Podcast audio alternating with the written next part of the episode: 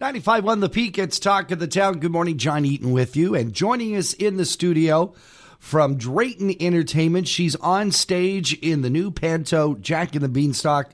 We say hello to local musical theater star Lilia Westmith. Lily, great to have you here. Great to have you. You look fantastic. Uh, you were in early goings of the show uh, so far. Are you enjoying it?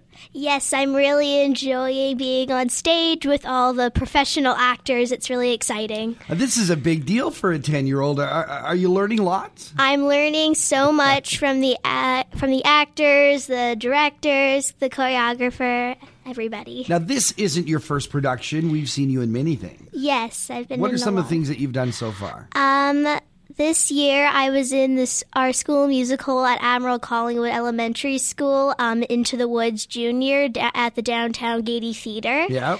Um, I was also I also played Dorothy in a theater camp. We did The Wizard of Oz as a play. It was in Meaford Hall. Dean Holland was running it, so that was very fun. Uh, you've taken to musical theater uh, ever since I've known you. I think you, you came out as a baby singing musical theater songs. uh, where do you think the love of musical theater comes from?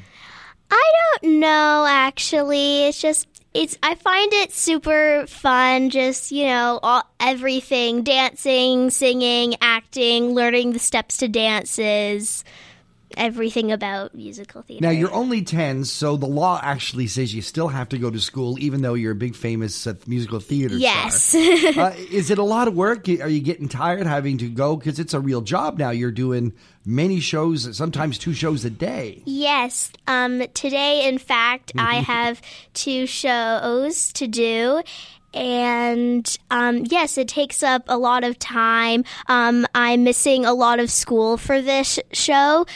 Um, there because there's daytime shows, there's evening shows. It's a lot of staying up late, getting home yeah. very late times. But you, you look like you're adjusting well to it. Are you keeping the grades up?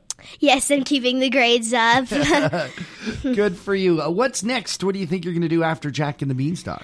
I don't know. I'm going back to theater camp. Okay. Um, yeah, I, re- I really don't know. It just happens when it happens, I guess. Jack and the Beanstalk, the Panto runs June 5th to June 22nd at Kings Wharf Theater. What's your favorite part of the of the musical? My favorite part of the musical are the really funny parts with um, we have a male actor playing a female role, which well, is as pantos usually do. Yes, it's yeah. super fun. It's he's super funny, so that's probably one of my favorite parts. Pantos also have a lot of crowd participation. Do you find the audience is really getting into it? Yes, the audience usually really gets into it. Yesterday we had a show, and the ki- uh, a bunch of different schools came yeah. to the theater, and the kids were totally into it. When the villain came on, they would boo her. When the um, good people would come on, they would clap. It was really funny. Well, Lily, thank you so much for taking the time to join us here on Talk of the Town. If you want to get tickets to Jack and the Beanstalk, the Panto, go to our link online at thepeakfm.com.